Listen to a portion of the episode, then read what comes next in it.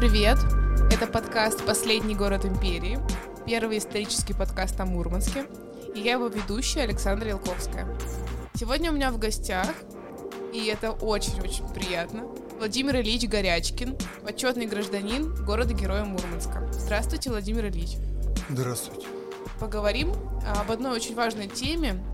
Мы с вами сошлись в том, что эта тема очень важная. Это роль личности в истории – и конкретно роль личности, роль личностей, если быть точнее, в истории города Мурманска. Почему именно такая тема? Ну, во-первых, потому что у Владимира Ильича огромный багаж опыта, огромный багаж знаний и знакомств. И еще сразу второй момент — это его книга «Мои друзья-товарищи», которая вышла в 2020 году, то есть очень свежее издание, и там как раз-таки, на мой взгляд, эта тема и есть главная — ведущая и очень хорошо объясняющая, почему какие-то люди делают большие дела, а какие-то нет.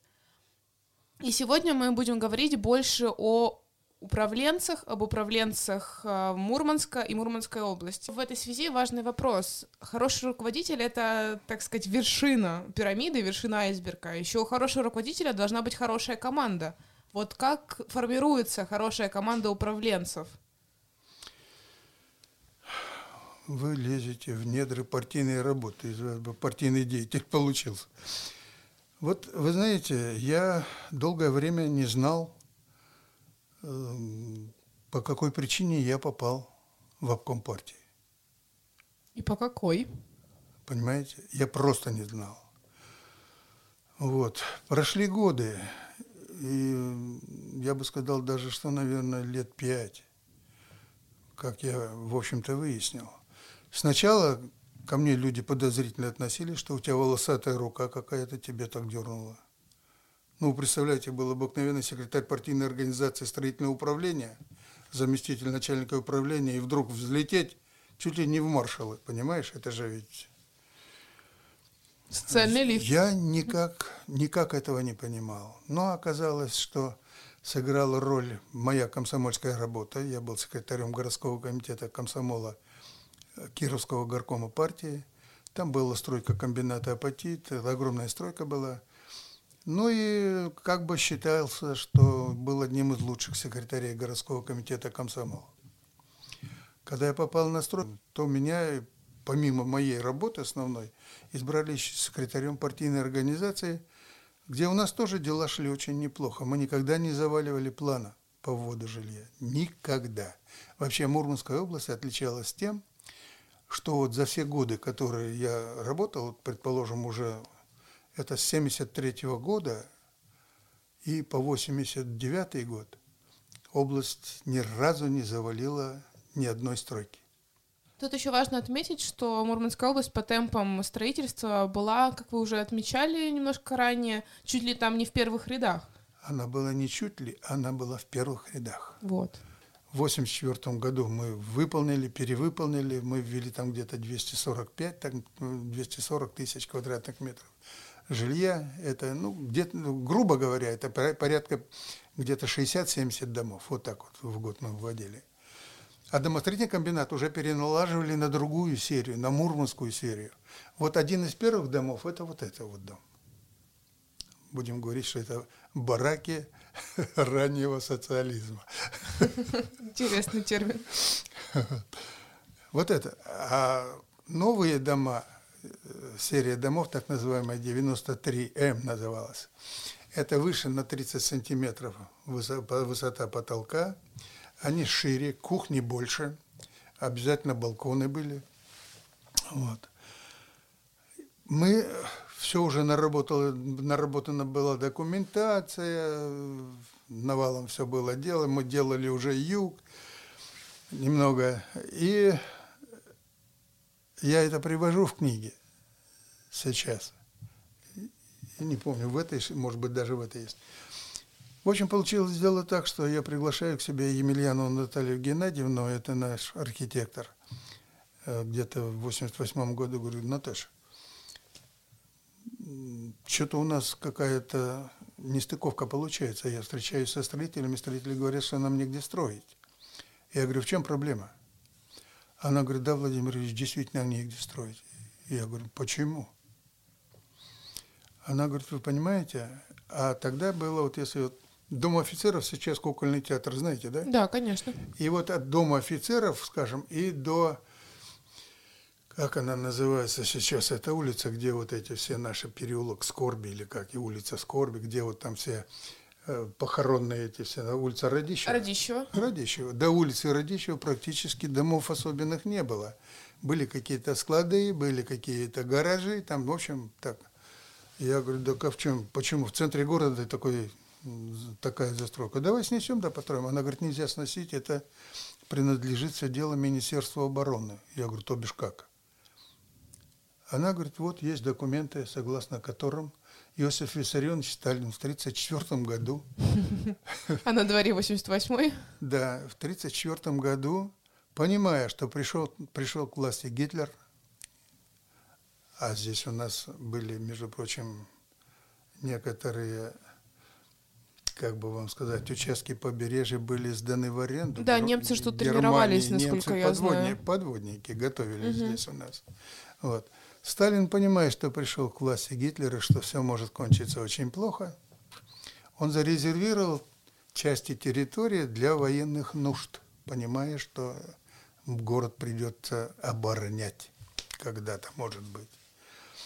Вот. Я очень удивился, мы собрались, поехали в Москву, там после большой ругани. Там генералы это сами опупели, когда я говорю, ребята, вот мы так и так пришли к такому выводу, что строить нам больше негде. Домостроительный комбинат раскрутили, маховик, а территории нету.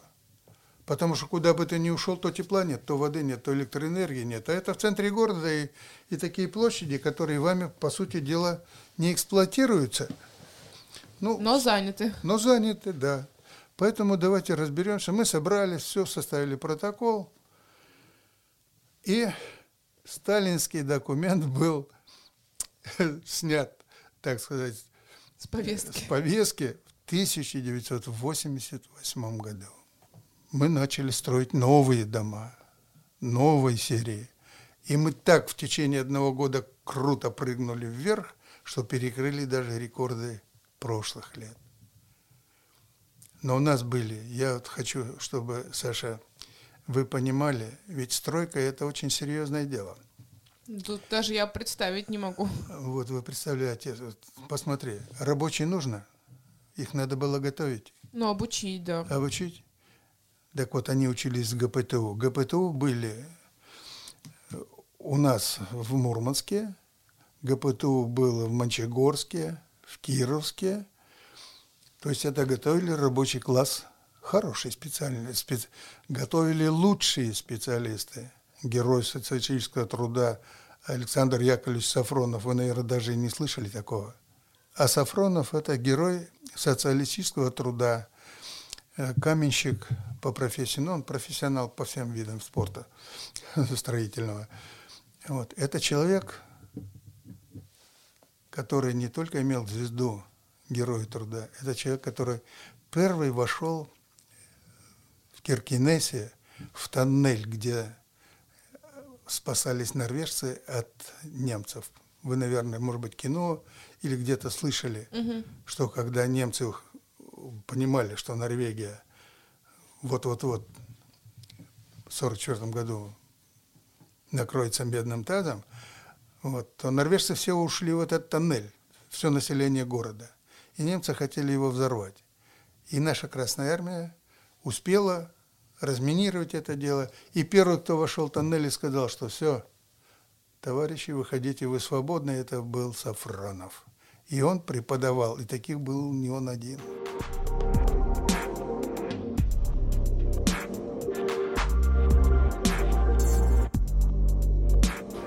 поговорить о вас. Вот вы уже упомянули, что вы из простой семьи, что родители у вас э, рабочие специальности. Расскажите немножко о них. Я это спрашиваю в связи с тем, э, как вы уже тоже сами говорили не единожды, как э, из такой семьи вы стали, собственно, мэром города.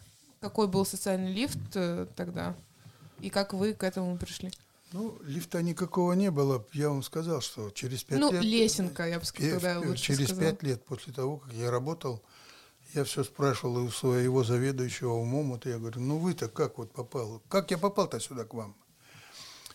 А он говорит очень просто, потому что когда мне понадобился, нам выделили единицу инструктора, и когда мне понадобился инструктор для того, чтобы курировать важнейшие стройки на Мурманской области, я вам сказал, у нас было их пять. Комбинат «Апатит», Кольская атомная электростанция, Ковдорский горно-обогатительный комбинат, комбинат Североникель или комбинат Печенганикель. Я, правда, их назвал как раз, надо начинать с комбината Печенганикель сначала. У нас было пять. И надо знать положение дел для того, чтобы в каждый день, ну, каждый день, чтобы, например, секретарь имел возможность позвонить, вызвать тебя и доложить, что там творится. И я должен сказать. Поэтому я говорю, что я болтался. И он говорит, что я начал, значит, вот, со всеми секретарями горкомов, где эти стройки находятся, беседовать, кого они могли бы порекомендовать. Мне, говорит, дали человека 4-5. Это Момоты, вы можете в книжке прочитать мои воспоминания о нем. Мне, говорит, дали человек 5. Вот. И когда я попал в апатиты, и когда я тебя увидел, вот, я поговорил с секретарем горкома партии, а он был бывший секретарь горкома Кандалакского горкома комсомола. Вот. И он сказал, да, Володька, это ты знаешь, просто. Ну и я, говорит, еще и с тобой посмотрел на тебя со стороны. Потом решил проверить, послали там меня в Ковдор для того, чтобы я проверил и подготовил вопрос на бюро обкома партии. И, мне, и я написал записку, и она оказалась, ну, попала в точку, как бы. Да, я вас все-таки еще немножко помучу именно по вашу давай. душу, так сказать. Ну, давай, давай. Владимир Ильич, Дело в том, что у нас все-таки аудитория молодая, поэтому нужно о вас рассказать немножко больше, в то, именно в таком формате, чтобы познакомить, так сказать, с людьми. Вот, э, вы сказали, что у вас отец конюх, правильно был? Правильно. А мать? А мать была крестьянка, она была замужем за бандитом. Ну, вы не знаете этих вещей, наверное, но, наверное, слышали все же в школе, вас должны были учить что в Тамбовской области э, значит, вспыхнул крестьянский бунт в свое время под названием Антоновщина. Сейчас уже там всякие фильмы снимают там и так далее, и так далее. Э, крестьянская война, так называемая. И она была, мы как раз в самом центре этой войны были. Ну, конечно, Антонова разгромили, Котовский, Жуков и так далее. Компания была приличная, Антонов, Овсеенко – разогнали их всех. Но банды сохранились. И вот а мама моя, их было четыре сестры, отец умер, мать умерла, она, они жили, четыре этих сестры, жили, ну как сказать, содержанки, не содержанки, ну в общем они, их взял просто-напросто один какой-то такой неравнодушный дядька, он был торговал в магазине и взял к себе их всех четверых, кормил, поил за то, что они работали по хозяйству, работали в магазине. Ну и он, конечно, главная это его цель была отдать их замуж, выдать всех замуж. И он их потихоньку всех растолкал. И вот моя, мою мать он выдал за этого бандита, Макарыч, его, так я только и помню, что Макарыч. Ну и мать говорит, что тогда же был бы такой в избе деревянный пол, почти из досок набросанных земляный пол. Ну, крестьянский быт 30-х годов, что там. Жили, конечно, в проголодь, но Макарыч жил неплохо. И она говорит, что я хоть стала наедаться да, до, до, до сыта. Угу. Макарыч занимался грабежами, потом он, значит, днем отсыпался, но он, похоже, ее любил. А она-то его нет. Она до Макарыча встречалась с моим отцом. И у них вроде что-то любовь была. А отец, он хоть был и конюх, но он был конюх, как я понимаю, очень хороший, потому что там убили председателя сельсовета в 29 году в деревне. И сказали, что вот надо, чтобы был такой рассудительный мужик, как Илья, чтобы возглавил сельсовет. Он был мудрый мужик. Вот. И его начали уговаривать там, как говорят, у нас есть мнение, а его мнение не совпало у нас мнение. И вот я никак не могу понять вот одного. Все говорят, что оттуда выехать нельзя было. Но он почему-то приехал в Мурманск в 29 году, как бы в отпуск. И остался. И остался. Понимаешь? И остался, чтобы не избрали только председателем сельсовета. А почему? Потому что было раскулачивание, а там все родня, все родственники. Под разными фамилиями, 4-5 фамилий, но они все вот так вот были связаны между угу. собой. И он не захотел принимать участие в этом деле и укатил сюда.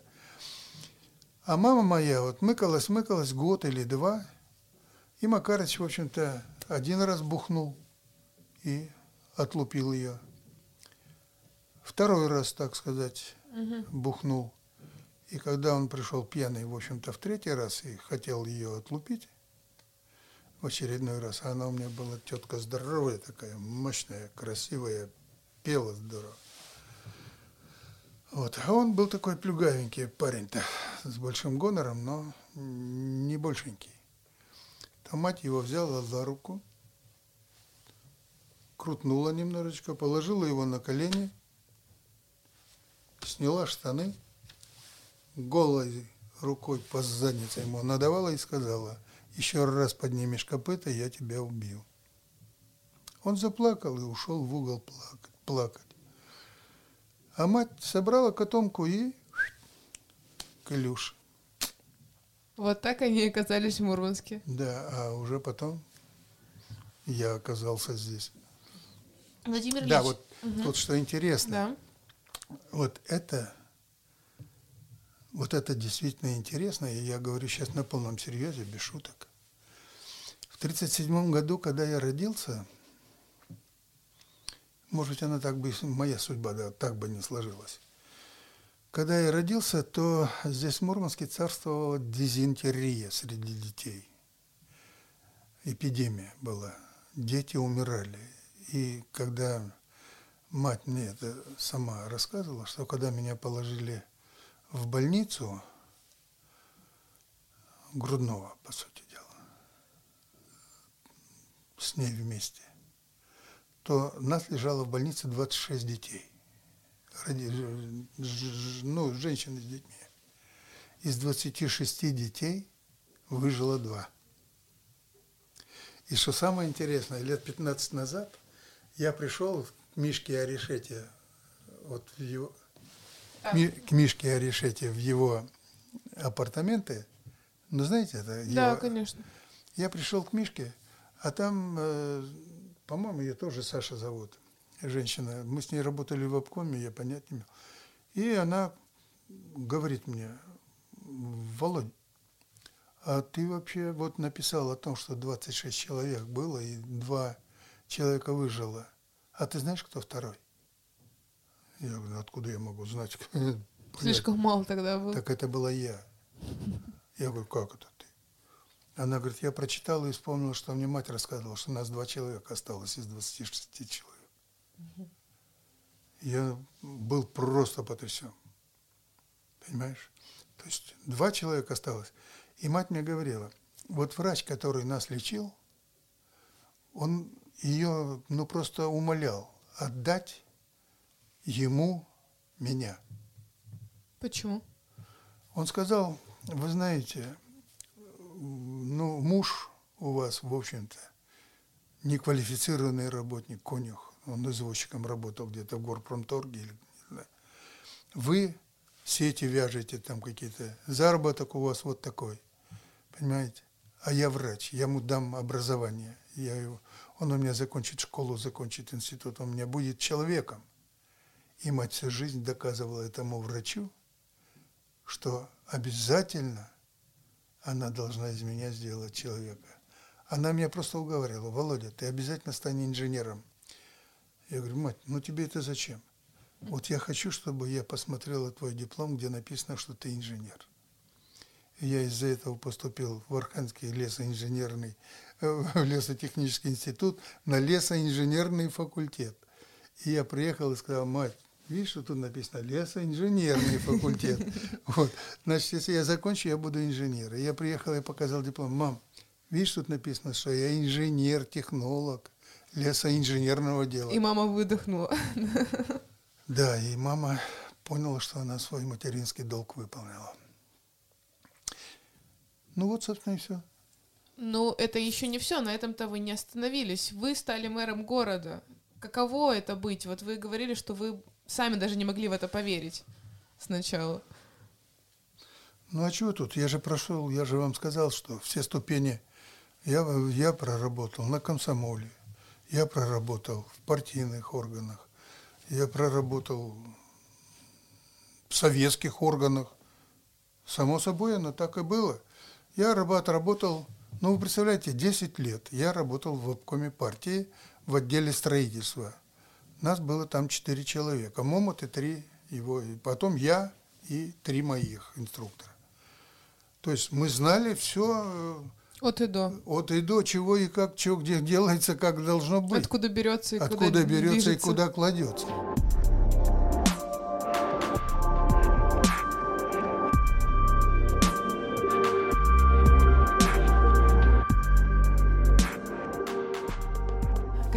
Мурманск 84-89 года, когда вы были главой Мурманского горосполкома?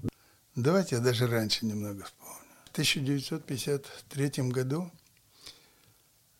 команда боксеров города Кировска приехала, юношеская команда боксеров приехала в Мурманск на соревнования на первенство области. Естественно, в этой команде был и я. Когда мы вышли на вокзале, я даже сейчас не помню, какой это был вокзал. По-моему, это был еще деревянный вокзал. 53 год. Деревянный. Когда мы вышли, и когда мы вышли вот на улицу Ленинградская, там была гостиница «Арктика», я вам просто расскажу, тоже это как байка. И вот э, были дома, вот сейчас там пятиэтажки, а тогда были деревянные дома. И через дорогу мы идем, пацаны, Приехали в большой столичный город. Нас, конечно, все это очень интересует. У нас вот такие глаза квадратные. И вдруг через дорогу вот со стороны нынешней волны в сторону площади Пять углов или улицы Ленинградской бежит крыса. Она была по размерам вот такая, наверное. Сантиметров сорок крысу показываете. Да. Вот такая крыса. Она почему-то была коричневая и какой-то длинный-длинный голый хвост. И мы так вот остановились все в ужасе. Понимаешь? У нас просто глаза выпали, мы их подобрали, вставили и говорим тренеру, Константин Александрович, а это что? Он говорит, ну, ребята, это же морской город здесь же, ну, то что смеете? Это нормально. Мы заходим в, магазин, в это самое, в Арктику. Как я помню, Заходишь, ступеньки, э, открываем двери, заходим налево, гардероб. Мужик в ливрее. Очень впечатляет. Прямо э, и направо зеркала, и в углу стоит медведь белый, вот так, подняв лапы. И совсем уже прямо лестница пошла такая, поднимается. Такая как вот... Ну, винтовая. Как, но она не винтовая, а вот, знаешь, для лифтов вот делают, как пространство а, оставляют, угу, вот, вот так. Ну, мы заходим, стоим, тренер подходит к деду, там, можно устроиться в гостиницу, с какого судна, кто, чего. Он подходит, ребята, наверное, говорит, ничего у нас не получится, надо что-то нам искать. И вдруг только слышим бах! но мы уже профессионалы, мы же драчины. И смотрим, кувыркается мужик по лестничному маршу, и прямо к нам под ноги так раз, встал, что-то поправил, в зеркало посмотрел и на выход пошел. Мы уже совсем заинтригованы. Куда попали? К себе попали. Ну, что делать? Костя говорит, пойдемте, ребята, в город с полком или в область полком, не знаю куда, в, горспорт, в, в областной спортивный комитет. Ну, мы пошли искать этот спорткомитет. Знаете, где он оказался? Вот вы, мы с вами на улице Самойловой, да? Угу. А вот это улица капитана Егорова. Так и, она, точно. и она упирается в педагогический институт слева, а в- новый корпус, это уже при мне был введен, это справа. Вот на месте этого красного здания стоял трехэтажный дом деревянный. На первом этаже был спорткомитет. Мы пришли, там столы, столы, столы в комнате. Ну, Костя, он был такой красивый парень, ну, боксер, что там. Он, конечно, подлизался к девкам к этим.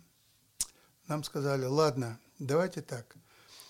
Вот троих возьму я к себе домой, а остальные четверо вот здесь, на столах или под столом, кому как удобнее, кто на стульях, может быть.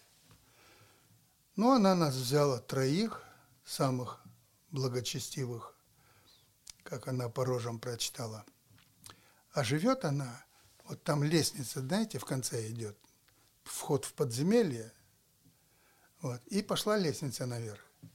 И вот там, где идет эта лестница, слева, предположим, метров 10 отступить, там был ее, была ее землянка этой женщины. Потому что ее бараком не назовешь. Она наполовину была в земле, а наполовину она Ну, выходила виднелось. в- выходила. Вот. Она нас привела туда и сказала, вот, ребята, вам комната, располагайтесь. Естественно, там ничего нету, никаких ни кроватей, вот на ковре, все нормально. Вот. Я вам показал, где руки мыть, да? Ну, я говорю, как человек воспитанный, я говорю, а где у вас руки помыть? Она говорит, руки у нас помыть есть проблема. Воду надо принести. Да. Вот. Я говорю, а минус помыть? Она говорит, «Ну, пойдем. Выходит, она мне показывает. Не поверите? Сейчас вы ни во что не поверите. И вы представляете, вот между Бурковой, где сейчас улица, и стадионом, значит, таких бараков было, Несколько. ну, несколько, естественно. А туалет был, скажем, один на Все вот три, эти вот... четыре, пять там бараков. То есть это что такое? Это на сваях, сваи высотой метра три, стоит скворечник. Вот ты поднимаешься в этот скворечник. Поднимаешься? То есть Ну, он, естественно, он там прям же- сильно поднимался над землей? Я сказал, три метра. Ничего себе. Вот такая высота, как эта комната примерно. Вот. Залезаешь в этот скворечник, делаешь свои дела, потом идешь, приносишь воды и помыл руки. И я сижу, смотрю и думаю, как-то уж очень откровенно. Правда? Ну да. Это вот первое впечатление о том Мурманске, о котором вы спрашивали. Это послевоенный Мурманск 53 года. Когда меня уже пригласили в обком работать, когда я уже приехал, ну, мне уже было сколько же лет-то? Ну, где-то 36, что ли, 38. Ну, постарше вас. Вот. Когда я приехал и стал работать, я уже немножечко привык даже к этому делу. Нашел свою справку, которую я писал в, по Ковдору, которая понравилась, и из-за этой справки, оказывается, меня взяли в обком работать.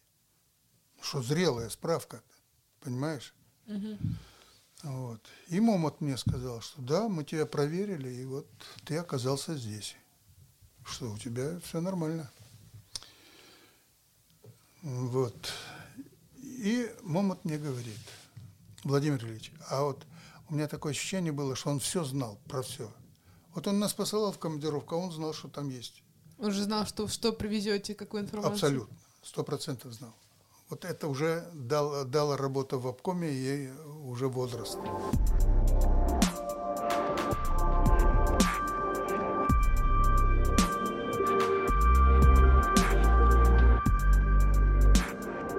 Сейчас несколько вопросов блица, и Давай. все, отпускаю вас.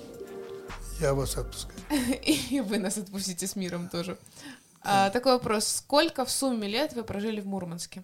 83. Пять лет отбросьте и все. Эвакуация два года. А все остальное Мурманск. Хорошо. Следующий вопрос. Какое ваше самое любимое место в Мурманске? Я в Мурманске очень любил театральный бульвар. Он мне очень нравился. Там потому что была раньше сточная канава, а потом вот бульвар. Преобразился. Это очень хорошее место, я считаю. Хорошо. Следующий вопрос. Опишите Мурманск тремя словами. Мурманск – это мой город. Мурманчане они какие? Если сказать о мурманчанах моего времени, советского, СССР, Давайте вашу. это были люди, которые способны на самопожертвование. Я говорю в общечеловеческом таком плане. Это обязательно патриоты города, они все его любили, и когда бы куда-нибудь они не уезжали, они обязательно над через 20 дней, я по себе это сужу, через 20 дней они плевать на все хотели возвращались в Мурманск, откуда, откуда уже было возможно. Мурманчан любили и уважали все за открытую душу, за доброту. Я говорю, вот за самопожертвование даже.